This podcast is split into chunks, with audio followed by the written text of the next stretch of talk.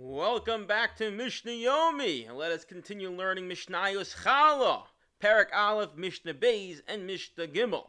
And as we noted yesterday, we alluded to yesterday, just as there are going to be lots of dinim, lots of laws about what is considered grain and what is considered dough in regards to what one must remove the challah, the tithe that goes to the Kohen. So there's going to be a parallel to the world of Pesach what is considered grain, what is considered bread in the world of Pesach. And our Mishnah opens up saying, matzah bepesach A person who eats a kazayas of matzah, a person takes any of these five grains that we mentioned yesterday, and makes matzah out of it and eats a kazayas and eggs worth, uh, uh, olives worth of it, they have fulfilled their obligation to eat matzah on Pesach. Kazayas chametz, what if they eat a kazayas chametz? Chayav and they are liable uh, for eating chametz on Pesach. If any of them get mixed up in other in, with other sorts of produce, how is it over Pesach? Then they are, they are in violation of Bayira Bayimatza of owning chametz on Pesach. A person on no in a pas um, in a tavua. A person says, "I am not going to have any sort of benefit from bread or from tavua." Tavua literally meaning grain. Also, a person cannot have either any of these things or their derivatives or the products of any of these five things. Divrei Rabbi Meir. These are the opinion. Of, this is the opinion of Rabbi Meir, and the implication is, however, that you could have therefore uh, bread that's not made from one of these five. If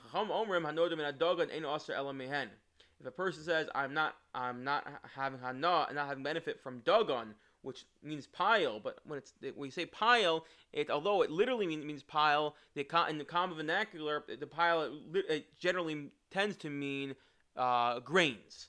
So the Chacham are saying that a person says, I'm not going to have it from Dagon, the pile, since it usually means grains, it also prohibits you from eating these five. And the implication of, of the machlokas here between the Meir and the Chachamim is the, the, the Meir seems to imply that Dagon is more expansive. And because it seems pile can mean any sort of grain, even rice or millet or whatever it may be, Whereas the Chachamim say no, Dagan's because it normally the normal normally means uh, these five grains. Then we say it's exclusively to these five grains. The Chayavin bechala ubemaisros. Another law is these five species are obligated both in chala and they're going to be chayiv in meiser. Now that's important because our next mission is going to open up Mishnah Gimel, telling us there are certain things that are chayiv and chala, although they're exempt from meiser. And what are they? Leket shecha peya v'hefker. That leket shichacha, peya, and hefker, all these things, although there's no obligation to take meiser from them, if you were to take them, grind them up, and make dough, one would have an obligation to remove the challah from them. The reason is, is because the obligation to take off trumas and maestros kicks in at a very different point than the obligation for challah. That when it's in the field, you have an obligation to take meiser off it, and if it's hefker, so there's no obligation to remove meiser from it.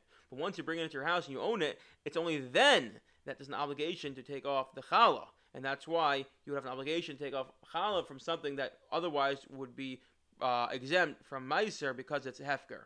And what, what you can probably derive from what I'm saying is that if you were to have something that's hefker and it's ownerless, and you were to knead it and make dough out of it, so that it, it too would be exempt from challah.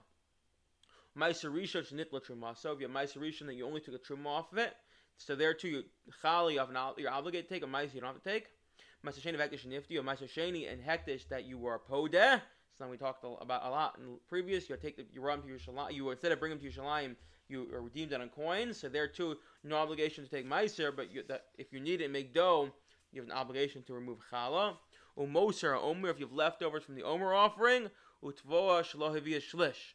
Grain that has not grown a third. The uh, halacha is that only grain that can be replanted, whereas the poten- potential to be replanted one removes trumas and maestros from.